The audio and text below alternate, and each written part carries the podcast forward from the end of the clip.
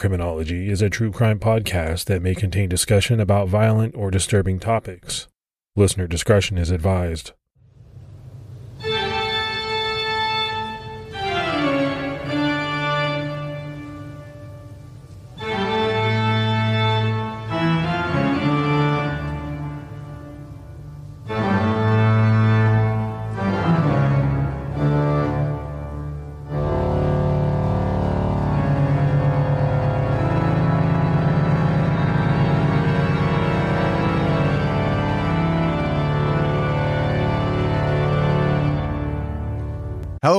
Everyone, and welcome to episode 181 of the Criminology Podcast. I'm Mike Ferguson. And this is Mike Morford. Mr. Mike Morford, what's going on with you, buddy? Not too much. I'm I'm pumped up. It's Halloween week, and I'm excited for Halloween because I love the holiday. It's my daughter's birthday the, the day before Halloween, so uh, she's always excited too. And I'm always excited to do these Halloween episodes as well.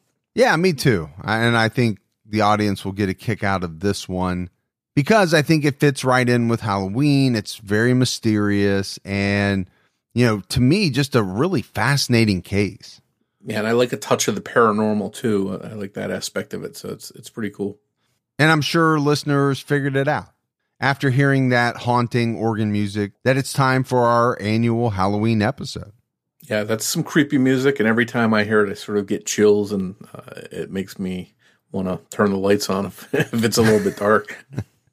Morph, before we jump into this episode, let's give our Patreon shout outs.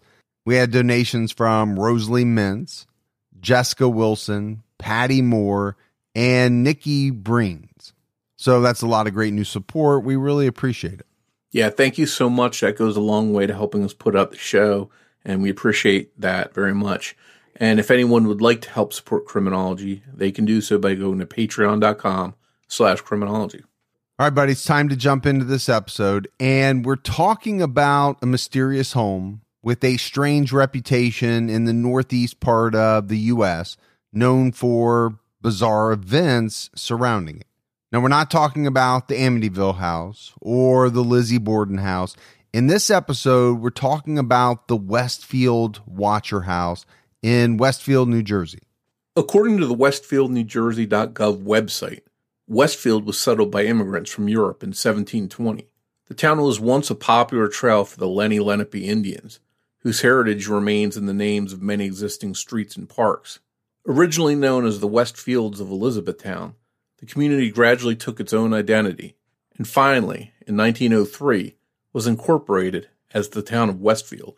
It's a developed community of over six miles with 211 acres devoted to parks. Today, Westfield has a population of just under 30,000 residents. The town's website goes on to say that Westfield is noted for its beautiful downtown area, excellent school system, and convenient commute to New York City, which is just 16 miles away. It offers residents the attractions of fine suburban living with an easy route to metropolitan New York. The Victorian and colonial style homes that reflect its rich historical character complement the broad tree lined streets of this small, picturesque community. Within this peaceful landscape, you'll find lush parks and golf courses and an endless array of recreational facilities for children as well as adults. What the website fails to mention is that you will also find one very strange home in Westfield, one that has a shocking history. Despite Westfield being an upscale neighborhood with very little crime, it's no stranger to tragedy. Before we tell you about the sinister house, it's important to tell you about the dark history of the town. In 1971, John List killed his entire family there. List planned the murders of his family very carefully. Using two different guns, he killed his mother and his wife, and as two of their three children came home from school, he also shot them. He made lunch before he went to the bank and closed his accounts, as well as his mom's account. After the bank errand, casually went and watched his son play soccer at Westfield High School. After driving his son home, he shot him, the only victim to be shot multiple times, and apparently the only victim to have fought back or seen it coming. List then loaded his family's bodies into sleeping bags and put them in the home's ballroom, except for his mother, who he left in her upstairs attic apartment. He wrote a five page letter addressed to his pastor claiming that he killed his family to save their souls because he had seen too much evil in the world. List then cleaned the crime scene and removed himself from all of the family photos. Finally, he turned on the radio. So the house wasn't too quiet, tuned it to a religious station, and left his home. List had also sent a letter to his children's schools and part time jobs, stating that they would be absent for a few weeks while they visited family in North Carolina. He stopped deliveries of the milk, mail, and newspapers. The family was already reclusive, so no one really noticed that they were gone until the light bulbs, which had been on for a month straight, began to burn out one by one. When neighbors contacted police, responding officers made their way into the List home and found the gruesome scene. A manhunt began for John List, and news of his family's murders quickly made its way around the town. Residents were shocked. That kind of thing just didn't happen in Westfield. List relocated to Denver, Colorado, and started a new life under the name Robert Peter Bob Clark. Nine months after the murders, the List home burned down. The fire was later ruled arson, but no one was charged in the crime. John List evaded a police dragnet for decades until he was finally arrested in Denver in 1990. He was later found guilty of the murders of his family and sentenced to five life sentences. List died in prison in 2008. Although the man responsible for the massacre of his own family at 431 Hillside Avenue had been brought to justice, it's been another house just over two miles away at 657 Boulevard that continues to attract unwanted attention to this day. The Dutch colonial home at 657 Boulevard boasts six bedrooms and four bathrooms. It was built in 1905. And as you might expect from a home of that age, it's a large home with gorgeous architecture. The home has a recently finished basement and multiple fireplaces. The home has more than one porch, including an enclosed sun porch, and there are multiple bedrooms and a bathroom on the third floor. This is the kind of home where if you saw it and you didn't know its history, you might say to yourself, I could see myself living there. In fact, that's what a couple named Maria and Derek Broaddus thought when they discovered the home. They wanted a spacious new home in which to raise their three young children. In 2014, the family purchased the $1.3 million home in Westfield. Derek had grown up in Maine, but Maria was raised just a few blocks away from their new home. Derek was a senior vice president of an insurance company in Manhattan and had worked hard for years alongside his wife to build the best lives they could for themselves and their children. And they went from a working class family to being able to have enough money to buy a $1.3 million home in an affluent neighborhood. They had worked hard, and the new family home was something that they were proud of. And 657 Boulevard was one of the largest and nicest homes in the town. Derek and Maria started to renovate their new home, getting it ready for themselves and their children to move in on June 5th, 2014. Just three days after the sale of the home closed, Derek was painting the home at around 10 p.m. when he decided to take a break and stretch his legs. He walked out to check the mail and found a single letter in the mailbox. He noticed that there was no return address on the envelope, and the words the new owner were scrawled in large handwriting. Derek didn't think too much of the letter and walked back inside the house. It was once he opened the envelope that things began to get strange. A typed letter inside the envelope started out pleasantly enough. Dearest new neighbor at 657 Boulevard, allow me to welcome you to the neighborhood. The letter continued, How did you end up here? Did 657 Boulevard call to you with its force within? 657 Boulevard has been the subject of my family for decades now, and as it approaches its 110th birthday, I have been put in charge of watching and waiting for its second coming. My grandfather watched the house in the 1920s, and my father watched in the 1960s. It is now my time. Do you know the history of the house? Do you know what lies within the walls of 657 Boulevard? Why are you here? I will find out. So, a little creepy, Morph, and understandably, Derek was a little creeped out by the words he was reading. And, I, and like I said, I think for good reason. The writer mentioned seeing contractors moving around the home. It said, You have children. I have seen them. So far, I think there are three. that I have counted. Do you need to fill the house with the young blood I requested? Better for me. Was your old house too small for the growing family, or was it greed to bring me your children? Once I know their names, I will call to them and draw them to me. Will the young bloods play in the basement? The ominous words continued, Who am I? There are hundreds and hundreds of cars that drive by 657 Boulevard each day. Maybe I am in one. Look at all the windows you can see from 657 Boulevard. Maybe I am in one. Look out any of the many windows in 657 Boulevard at all the people who stroll by each day. Maybe I am one. Welcome, my friends, welcome. Let the party begin. The letter concluded with a scribbled signature, The Watcher. All right, Morph. So, you know, let's break this down a little bit. You've just bought your dream home. I mean, obviously, this is a very nice house. You paid $1.3 million for it. And then all of a sudden, you get this letter. And like we said, it started out nice enough. You know, you might think, okay, somebody welcoming me to the neighborhood.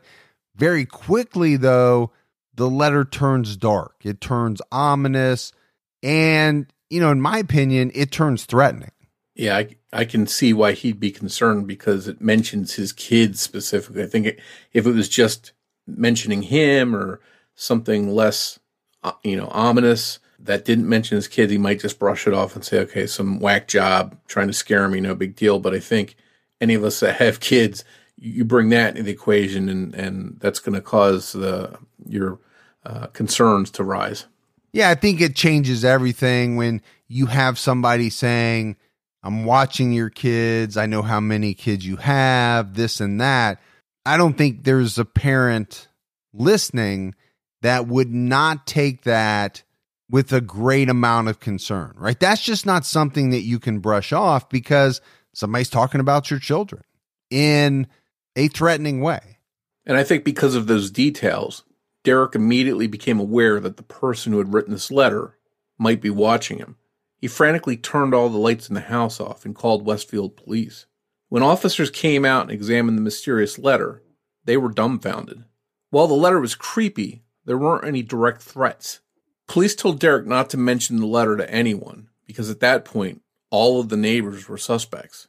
Investigators also advised him to move the construction tools and equipment that was outside because someone could throw it through one of the windows and cause damage or hurt someone. Police asked Derek if the family had any enemies, but he couldn't think of anyone who would do this to them. And although they had lived elsewhere in Westfield before buying their dream home, they were new to the street and didn't know anyone there. So obviously, this was not a pleasant experience so soon after moving in. And if it was a cruel joke meant to scare the family, it worked. Derek canceled a work trip so that Maria and the children wouldn't be alone. He then tried to contact the Woods family, who had previously owned the home. Andrea Woods told Derek that she had received a note from someone signing as the watcher, but that she didn't think anything of it. She had just thrown the letter away. She didn't feel threatened by the letter at all. In the 23 years that Andrea and John Woods had lived in the home, that was the only letter from the watcher they had ever received. Unfortunately for Derek and Maria, it wasn't as easy for them to dismiss the letter as it was for Andrea Woods. Maria was overly vigilant of what her kids were up to at all times. She would call out for them if they went too far into the yard, even the backyard. According to an in depth article about this case on thecut.com, titled The Haunting of a Dream House, a neighbor touring the home looking at some of the renovations told Derek, It'll be nice to have some young blood in the neighborhood, which further set them on edge and they would stay on edge, anxiously waiting to see if any more letters would come. And as it turned out, one did. On June 18th, two weeks after the first letter arrived, a new letter came, this time addressed to Mr. and Mrs. Braddis, spelled incorrectly. The watcher claimed that he or she had been doing what they were meant to do, watching the home. The watcher knew that the Braddis family owned a Honda minivan and knew about contractors visiting the home for renovations. The letter read, You don't want to make 657 Boulevard unhappy. I see already that you have flooded 657 Boulevard with contractors so that you can destroy the house as it was supposed to be. The workers have been busy, and I have been watching you unload carfuls of your personal belongings. At first, Derek and Maria Broaddus wondered if someone was upset that they had not been able to purchase the home and decided to torment them since they got to live in the house. The first letter had been postmarked June 4th, which was before the sale of the home was public knowledge. Andrea Woods confirmed for Derek that she had never placed a for sale sign outside in the yard when she decided to sell. Contractors arrived on June 3rd, but their renovations were on the inside of the home. It seemed that despite no outward appearance of the home changing hands, the writer knew that it had already happened. An anonymous writer rambling about their new home was one thing, but most disturbing to them was that the newest letter again referenced the Broaddus children, this time listing them by their nicknames and even including their order of birth, all of it laid out accurately by the writer. Most terrifying to the Broaddus family, the watcher asked about one of the children in particular. Is she the artist in the family? Which seemingly referenced an easel that one of their daughters had set up this easel could only be seen from the back of the house. Bushes in the house itself obscured the view from other angles. This letter talked about things hidden in the walls of the home, asking, Have they found what is in the walls yet? The author of the letter seemed angry that the Broaddus family was performing renovations on the home, apparently feeling that they were damaging the old house. The watcher also talked about who was in which room, stating, it will help me to know who was in which bedroom. Then I can plan better. A sign that a contractor had hammered into the ground in the front yard had been ripped out sometime in the night. The watcher warned about letting the children play in the basement of the home, stating, If you were upstairs, you would never hear them scream. They had no idea who the watcher was, and it could have been any of their neighbors, who they didn't know yet. The Broadduses stopped all renovations, and the children were never brought back into the home for their own safety. The family decided that the best course of action was to abandon the home and refuse to move in. Considering the content of the letters and the fact that they had three little children to protect, it may not be surprising that they would decide to flee. Well, I'll tell you right now, Morph, it's not all that surprising to me at all. I mean, you know, there is a little bit of a Amityville horror feeling here. Now, we only have letters. We don't have, you know, some of the strange occurrences that that happened in the Amityville case. But the letters alone, I, I think, would be enough for me to really think about, you know, having to put the safety of my family first. And and I think we need to break down this second letter a little bit more. You know, the first letter was ominous. You could call it threatening. I would call it that. The second one I think, no doubt, when it comes to the children, is extremely threatening. Just the part about, you know, are they going to play in the basement? No one will be able to hear them scream. I just don't know how you can take that any other way as a threat. Now, is it an overt threat, a direct threat? Probably not in the eyes of police, but veiled? Absolutely. Yeah, it, it, it does have a very Amityville horror feeling to it. The fact that they fled and, and chose not to stay there. Now, the Lutz family that lived in the house when they had their experience at Amityville, they lived there for a month and then fled. This family never technically moved in, but but just the the fright of of knowing that if we move into this house, who knows what's in store for us? I can I can't blame them for not moving in. Now, I'd like to think if I was in their shoes that a letter wouldn't scare me off. But again, coming back to the kids, it's hard to discount that and not be concerned about the safety of your family. Well, and I think that's the big difference, right? If it was just you, you might say, yeah, okay, bring it on. Some people might say that, right? But three young children who play outside, every parent knows as much as you watch your children, there are times, even if it's just for a matter of seconds, when they're out of view, do you really want to take that chance? Because if somebody's watching, that means they know. When a child is outside, they could snatch them up. That's a parent's worst nightmare. Yeah, and it's you have to make the decision is this person just some sick joker that's just trying to mess with me or is this person someone that's capable of doing something violent? TheCut.com quotes Maria Broaddus as saying, We weren't going to put our kids in harm's way. Instead, the Broaddus family stayed nearby at the home of Maria's parents while they contemplated what to do next. Derek set up webcams in the home at 657 Boulevard and spent nights hiding in the dark, surveilling the home, waiting for the watcher. Weeks later, on July 18th, another letter arrived at the now abandoned home. The watcher asked in this letter, Where have you gone to? 657 Boulevard is missing you. The Broaddus family continued to cooperate with the Westfield Police Department investigating the case. Detective Leonard Lugo was the officer in charge of finding out who the watcher was and trying to find out why the watcher was targeting the Broaddus family. DNA testing on the envelopes from the watcher letters revealed that it was a woman who had sealed the envelopes. Police tested Maria's DNA, but it didn't match her. Derek Broaddus even tried to get the agent who inspired Claire in the movie Silence of the Lambs to investigate the case, desperate to figure out who the watcher could be. Former FBI agent Robert Lenahan was hired to do a risk assessment on the letters, and he determined that the writer, the watcher, was probably older due to the word choice and the fact that they had double spaced after periods in the text. According to him, the author was erratic, but didn't actually seem overly threatening to the family.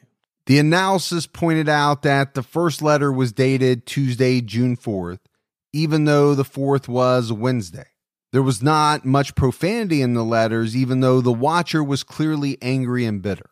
The letters seemed to be written by a voracious reader who was not very masculine, and Lenahan theorized that maybe the writer was a woman.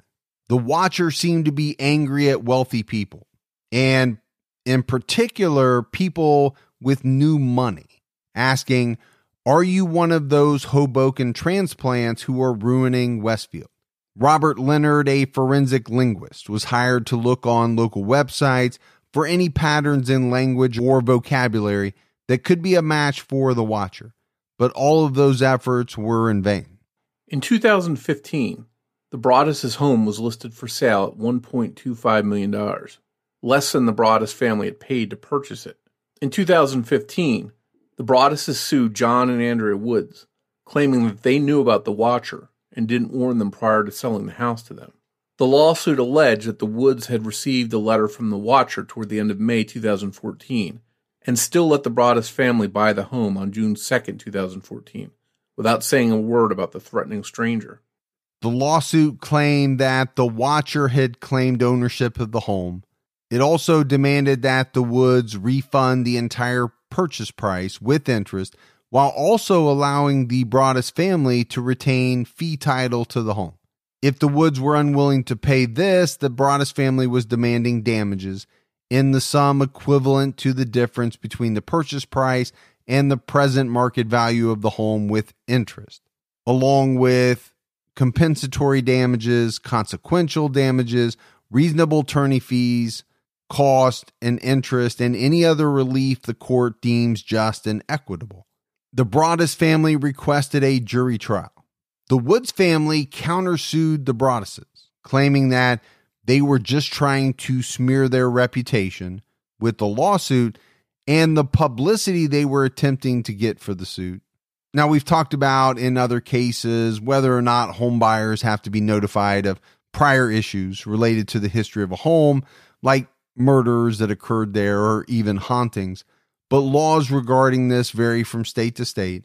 In the neighboring state of New York, for example, someone selling a home is required to report any kind of trouble related to its history, but in New Jersey, there was no such law. So a judge dismissed the Broaddus lawsuit. Isn't it amazing that we live in a world where you can get anything you need when you need it right to your door? With DoorDash, you can get pretty much anything. And whether you're sick and you don't feel like getting out of the house, DoorDash has you covered. Maybe you're at a party and you run out of alcohol or ice or something like that, but you want to keep that party going. You need a little assist. DoorDash has you covered. Sometimes my wife and I, we just don't feel like making dinner. We're tired we want to watch a show, that's when we hit DoorDash. DoorDash makes it easy to get the food that you want without all of the hassle. And I'm always amazed when I go on DoorDash by the selection. You know, whether you're in the mood for fast food or something a little fancy, maybe a nice steak. I know around me, they have just about everything. The hardest part for my wife and I is deciding on what we both want. That's the only trouble we ever have. DoorDash, your door to more. Download the DoorDash app now to get almost anything delivered. Must be 21 and over to order alcohol. Drink responsibly. Alcohol available only in select markets.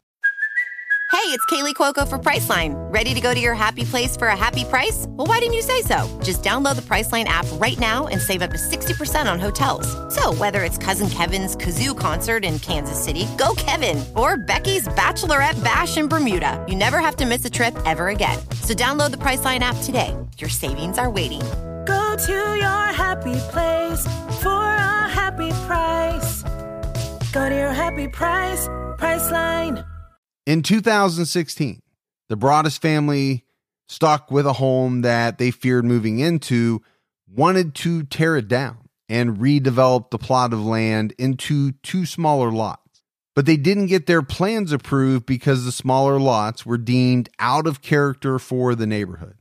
The watcher sent another letter, angry that they would think about causing harm to the home. In 2019, the home went up for sale again this time priced at $1,125,000. And this time it did sell. But the Broaddus family lost $440,000 in the transaction. The purchase of what they thought was their dream home had turned into a nightmare, and a costly one at that. Netflix bought the rights to the Broaddus' story that year, so maybe they will be able to make up that loss on a documentary in the future. It was announced in early October 2021 that a Netflix limited series is going into production soon, starring Naomi Watts and Bobby Cannavale. The story was highly sought after, with six studios bidding on the rights to the story of the Watcher House. It's been reported that Netflix will pay seven figures for the rights to the story that first appeared on the cut.com. So obviously, more there's a lot of money here going out for the rights to this story and I do think this is kind of one of the theories that you see pop up online quite a bit when you research this case. And it is another tie in to the Amityville horror story. You know, the Lutzes made some money off of selling the rights to their story. Now they took a loss on the home. Did they make it back up? I don't know the exact figures, but that is a theory in this case as well you'll see people throw it out there that the Broadduses came up with this because they thought that they could make some money down the road by selling their story. Now, you know, for me, that's a tough one because you're really kind of betting a lot that things are going to happen a certain way. And in the meantime, you're taking a bath on this dream home that you bought. So I don't know. What do you think about that? Well, I, I know, I, I, don't know the full financial situations for both the Lutz family and the Broadduses. I think the Lutz family at the time, when, they sold their, or when they fled their home, I don't think their finances were in a great situation. So I think their credit, their, their money was, was in a bad way at the time. The Broadduses sound like they maybe were a little bit more fin- financially stable, but both couples would have no way of guaranteeing that their story would ever become a book or a movie or anything like that. So I think, like you mentioned, it would be a big bet to say, hey, I'm going to pull this off and make this hoax, and someone's going to come along and buy this story from me. I don't see any guarantee of it. Now, I know that when the Amityville horror uh, happened for the Lutz family, horror movies and, and ghost stories and things like that were sort of booming at the time. So they might have felt that they would take a chance uh, and and do that, and, and it might pay off. But I think when this happened in Westfield, it, there wasn't a lot of that going on. There wasn't this hysteria over hauntings and ghost stories and things like that. Uh, and and we're not talking even a ghost story. We're talking letters here. Um, so I think it's even less likely that the Broaddus family would do something like this as some kind of hoax, thinking it would result in money or something like that. Yeah, I, I absolutely agree with you. I also go back to the fact that the previous owner received a letter. Okay. So in that scenario, prior to the sale, that would mean that the Broadduses would have had to have concocted that letter as well with the thought that they would get the home. So, I mean, there's a lot goes into it. I, I don't discount that theory when it comes to the Lutzes because I, I think that's a possibility. I think it's a little more far fetched in this one, to be honest with you. In 2019, Westfield Mayor Andrew Skibitsky stated that the Westfield police had conducted an exhaustive investigation into the threatening letters, but it turns out that most of the neighbors had never even been talked to by police about the watcher. A letter to a local newspaper called the Westfield Leader stated, We're confounded as to how a thorough investigation can be conducted without talking to all of the neighbors with proximity to the home. The fact police didn't question all of the neighbors was important because it was later revealed that another family on the street actually received a letter that was similar to the ones that the Broaddus family received from the Watcher around the same time that they received the first letter. Just like the Woods family, this family threw the letter away because they didn't find it threatening. Now, they found it odd, but not threatening. The only evidence of this is a now deleted Facebook post, but if it's true, there may be even more letters from the Watcher out there that were just simply disregarded. Some of the former neighbors on Boulevard received handwritten letters accusing them of speculating inaccurately about the Broaddus family. They had been signed Friends of the Broaddus family. These letters were hand delivered, and they were sent to those who were vocal against the Broaddus family on Facebook. The letters were simmering with resentment, which is no surprise because Derek Broaddus later admitted to a reporter that he wrote the notes because he was so fed up with watching silently as people threw accusations at his family. It's pretty odd that Derek would have used the same method that he had been harassed with to do the same thing to his neighbors. Even Derek himself said that he wished he hadn't done that. As odd as this case is, a stranger watching or harassing a home or its owners is not unheard of. From 1984 to 1993, Bill and Dorothy Wacker were harassed and stalked in their Stark County, Ohio home. By January 1985, their home had been ransacked three times and Bill finally called the police. Dorothy was attacked while she was home alone after she let a young man who said his car had broken down inside to use the phone. A few items were stolen from the house, and strangely, they were returned one by one to the Wackers. These items included a gun, an antique watch, and a radio. The Wackers also received harassing phone calls. Sometimes the caller would leave threatening messages. Other times, there would just be heavy breathing. The calls didn't stop, even when the Wackers changed their phone number. They also heard banging on the side of their house, but couldn't find anything when they would go outside to look. So they installed a security light, only to start receiving harassing notes. One note tauntingly read, Your lights are a laugh. No fingerprints were able to be lifted from any of the notes, and police believed that they were written by someone using their non dominant hand to disguise their handwriting. Bill passed away in 1999, and Dorothy later passed away in 2010 without ever finding out who was harassing them. We've actually talked about harassing letter writers on this show before.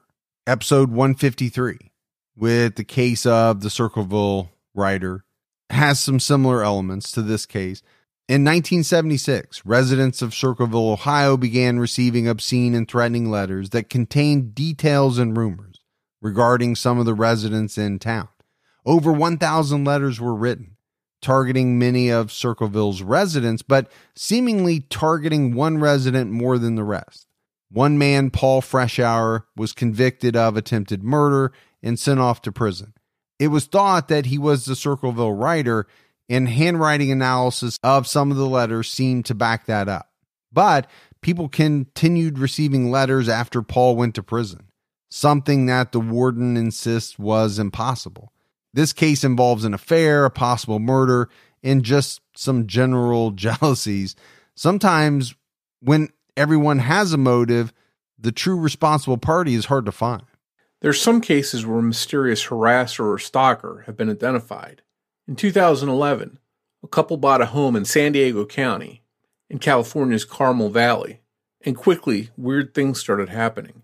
Mail to the home suddenly stopped with no explanation. The home was listed for sale online, but not by the new owners. Books and magazines came to the house, over $1,000 worth, that no one in the home had ordered. Around Valentine's Day, at least eight of their neighbors received letters intended for the married woman of the home, enraging their husbands, one of whom actually confronted Jerry Rice, the new owner, and the apparent sender of the letters. But Jerry had no idea what his neighbors were talking about. Around this same time, Jerry found online advertisements encouraging men to go to his home and perform sexual favors on his wife, all while he would be at work and his wife would be home alone. Understandably, Jerry went to the police asking for help to end the harassment. 53 year old Kathy Rowe was found to be behind the letters, the advertisements, and all of the weird things happening around Jerry Rice's new home, Rowe was upset that she had been outbid on the home by Rice, and everything that happened to him was all part of her revenge plot. She was charged with two felony counts of solicitation of rape and sodomy and a misdemeanor count of harassment. But after pleading guilty to stalking, she was sentenced to one year of home electronic surveillance and five years of probation. She was also ordered to stay away from Rice and his wife for 10 years. In the case of Jerry Rice, the person harassing him was very real. But many believe that in the Westfield Watcher case, the letters are hoax and that the Broaddus family sent the letters to themselves. There's many theories about why the Broaddus family would have sent the letters to themselves. One main theory is that they realized they could not actually afford a million dollar home and wanted to get out of the sale.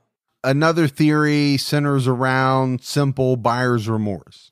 They could afford the home, but they simply didn't want it anymore.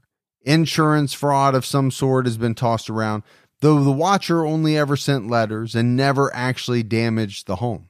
Others think of Amityville horror, as we talked about earlier, and believe that the Broaddus family wanted a movie deal but the family turned down several media offers and actually sent a cease and desist to the makers of the Lifetime movie The Watcher. Mike, I know you were in the mortgage business. Did you ever hear of any unusual plots or plans people came up with to get out of a home or get out of paying for a mortgage? Yeah, I was in the mortgage business for a long time, and I have never heard of anything even close to this being done by someone, a family to get out of paying their mortgage. I, I think a lot of times people just don't pay. you know, if, if they get in a situation, they let the house go into foreclosure or they just sell it. And, and I think that's a big thing here, Morph. That opportunity was always there to sell the home. They did. Now they lost money, but I don't see how the Broadduses writing notes to themselves, you know, creating this hoax would actually get them out of paying the, the mortgage. I, I don't see how that helps them at all in that respect. Yeah. So when you call the bank up and say, I can't make my payment this month because I'm getting some spooky letters, the mortgage company is not going to accept that? No, they, they really don't care. you know, it's sad to say, but, you know, banks, mortgage companies, they really don't care about stuff like that. They want their money. They gave you money. They want their payment. I'm not trying to be callous about it, but let's be honest. That's that's the truth of the matter. But to me the bottom line is when it comes strictly to a plot to get out from under a mortgage, this one doesn't seem to make any sense. I just don't see how it would have helped them at all. Yeah, it was noteworthy to many that the Broaddus family had a $315,000 mortgage on their first home, and just 10 years later, they were able to purchase a $1.3 million home. But I think this can be explained by the simple rule that applies to a lot of people. The more you make, the more you spend. As you move up in any company or in any job, especially to senior vice president, as in Derek's case, you're paid more. And the Broaddus family refinanced their mortgages and had upgraded to a $770,000 loan in between their first home purchase and the one at 657 Boulevard. So I don't think there's anything really shady about this. No, I, I don't either. I think in a span of 10 years, you know, that's quite a bit of time. A lot of people progress rapidly in companies, they get promotions, they make more money. And like you said, it's pretty universal for a lot of people. The more you make, the more you spend. And a lot of times that spending centers around your home, the place where you spend the, the bulk of your time. Yeah, some people might think that perhaps they were borrowing above their means and, and due to uh, mortgage companies being overzealous about giving out lots of loans to a lot of different people, that was sort of regulated. By the time the Broaddus family purchased this home, there were more regulations in place so that lots of people couldn't get loans that they couldn't afford. Yeah, this was after the real estate bubble burst. So there were a lot of regulations, I believe, at, at this time.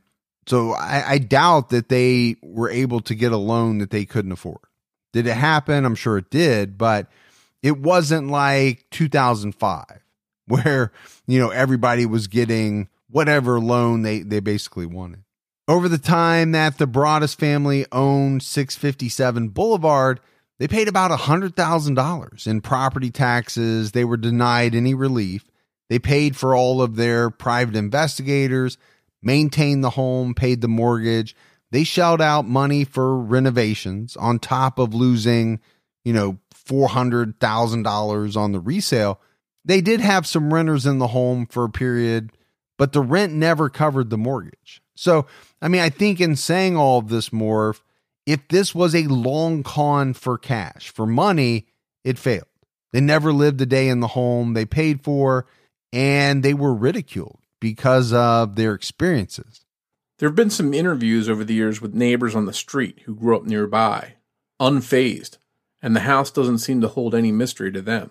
Bill Schaefer's family owned the home in the early 1960s, before they sold it to the Bakes, who sold it to the Woods.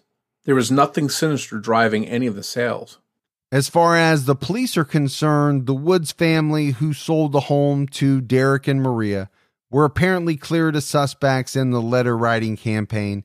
Andrea Woods was asked for a DNA sample, and her 21 year old son was interviewed. It seems that no one in the Woods family was connected to DNA from the letters in the Watcher case. The Watcher had included a bit of reminiscence in the letters remembering when they ran room to room, imagining life with the rich occupants there. It's interesting to note that 657 Boulevard had once been used as a social center, housing a literary club and hosting weddings. It's possible for someone to have memories of the home and accurate knowledge of the layout from simply having been there in the past, but never actually living there. It turns out that there was one family on the street that some people, including the Broaddus family, suspected of being involved in the Watcher letters, and they lived right next door to the Broadduses, the Langford family. Detective Lugo had actually interviewed Michael Langford before the second letter was sent. Michael's mother, Peggy, who was in her 90s, still lived in the home, and several of her adult children in their 60s lived there too. Their family has been described as odd, but harmless. Michael denied knowledge of the letters, but he's still considered suspect because a lot of what he said matched the narrative of the letters. The Langfords had lived on Boulevard since the 1960s, when the Watcher's father started watching the home, and Michael's father, Richard, had been dead for 12 years, which matches the need for a new Watcher. The Langford home was located at one of the very few angles that the easel on the porch could be seen from. Michael's brother, Sandy, has stated that Michael was diagnosed with schizophrenia when he was younger and admitted that he had scared newcomers to the neighborhood by looking in their windows during renovations or walking through their backyards. However, some neighbors remember Michael as a kind young man, incapable of writing the taunting letters. Derek believes that only a few homes are close enough for the watcher to have been able to see everything they mentioned and hear Maria call out the children's names. And the Langford home is one of the few. Detective Lugo interviewed Michael again, but still he denied writing any letters. And this time, his sister Abby accused the Westfield police of harassing her family. The Broadduses, suspicious of the Langford family being involved in writing the mysterious letters, came up with a plan to prove they were involved. They sent a letter to the Langford family announcing false plans to tear down the home at 657 Boulevard. They knew that if the watcher replied and referenced these false plans, that the Langfords would be to blame. But nothing happened. Attention also fell on Abby Langford, who was a real estate agent, and her water bottle was actually taken to be tested for DNA, but it didn't match the sample of the watcher's DNA. So, Morph, when I think, you know, you boil this story down, it comes down to who is the watcher? What did they want? And did they accomplish what they set out to do? It remains to be seen if those answers will ever be known. I have a little Westfield Watcher story myself that I just wanted to share. I have a crime blog that I've not posted on in ages, truecrimeguy.com, but I posted an article in April 2017 about this case. I was interested in it being from New Jersey, and I had and I had heard rumors uh, about the case. I was from South Jersey, and this all happened in North Jersey, but it still spread to my part of the state. So I wrote this article and posted it. And less than two hours after I hit the publish button, I got a call on my cell phone. And when I looked down, I saw the, the town name Westfield on my phone. And the hairs on my neck stood up. Uh, I let the phone ring, and after a couple rings, I picked up the phone and said hello. Uh, there was only silence on the other end. Um, and I tried to call the number back and it rang and rang. And after no one answered, I looked it up on Google, but I couldn't find anything connected to that phone number. But to this day, I still have a screenshot of that phone call on my website. Okay. So a little Halloween, scary, possibly watcher connected story there. I can see why that would make the hairs on the back of your neck stand up. I mean, obviously, you probably worked on this story for some time. Right after you hit the button to put it online, you get this call. Nobody's there. Hmm. I, I, that would be a little creepy. I got to be honest. Yeah, it was strange. I've never received a call from Westfield. I didn't know anyone there. I, I don't think I've ever received one since. And I, it's funny earlier I said that I don't know if I'd be scared off by a letter, but here I am scared of this phone call that happens to be from Westfield. So I, I guess unless you're in someone's shoes that's going through this, you don't really know. Well, and, and it wasn't like Westfield was the next town over from where you lived. I mean, it was a it was a good ways away, right? Yeah, I, it wasn't like I was, you know, afraid someone was going to come over to my house, and and I was two doors down from the Watcher house. I was a good distance, but it was just the the eeriness of, of getting a call from Westfield, and my phone number wasn't listed, so I don't know how anyone could have found me um, on my cell phone, but creepy nonetheless. Well, I think that makes it even more creepy. But I think everything about this case is a little creepy, right? It's why we selected it for the Halloween episode. When you boil it down, I, I still don't know for me what is the most likely scenario. You know, I, I, know a lot of people have opinions on this case that range from, you know, the Broaddus family did this on purpose, made it look like someone was harassing them, to it was the neighbors or one of the, you know, one set of neighbors. I, I think one of the big questions I have is what was the purpose of the letters? Was it to drive the Broaddus family away? Was it somebody that was outbid?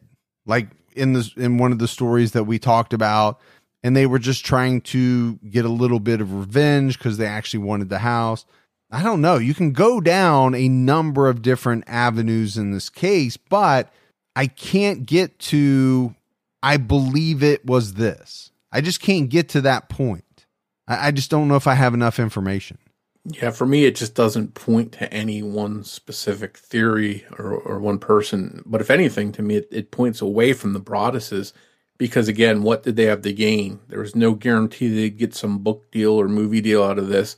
And according to the previous owner, she had gotten a letter before they ever purchased the home. Uh, so then again, someone might point out that she got that letter uh, recently, not long before the sale. So maybe they were already in negotiations and they were setting up for this long con. Uh, and they, they wanted to lay a backstory with the previous owner to sort of cover their tracks. So someone could make that argument, but it still doesn't guarantee that they're ever going to get a book or movie deal out of this. Yeah, I go back to the money. And is there a lot of money to be made in potential book and movie deals? Well, sure, there absolutely is. But you are taking a huge gamble with a lot of money that you're going to get something on the back end. And like you said, there's just no guarantee. I just can't imagine that that was the plan here. Now, I could see it if you if you didn't have any money and you just wanted to take a shot to see if you could make something happen. I don't think that was the situation with the Broadduses. I I think they were doing okay, but you know who knows. We've seen some very strange things come to light in cases.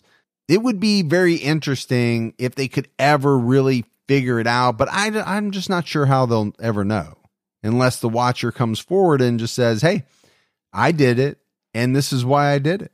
Well, the interesting thing in this case is they do have DNA that they actually used uh, from the envelopes to sort of rule people out. Now, theoretically, they could probably do genetic genealogy and build a family tree like they do for some of these serial killers and link it back to the right person and figure out who this was. But the the ethics are sort of we're not going to use that technology for cases that, that don't include violent crimes. There's been some of that in the news that police did that in one or two instances and caught a lot of heat for that.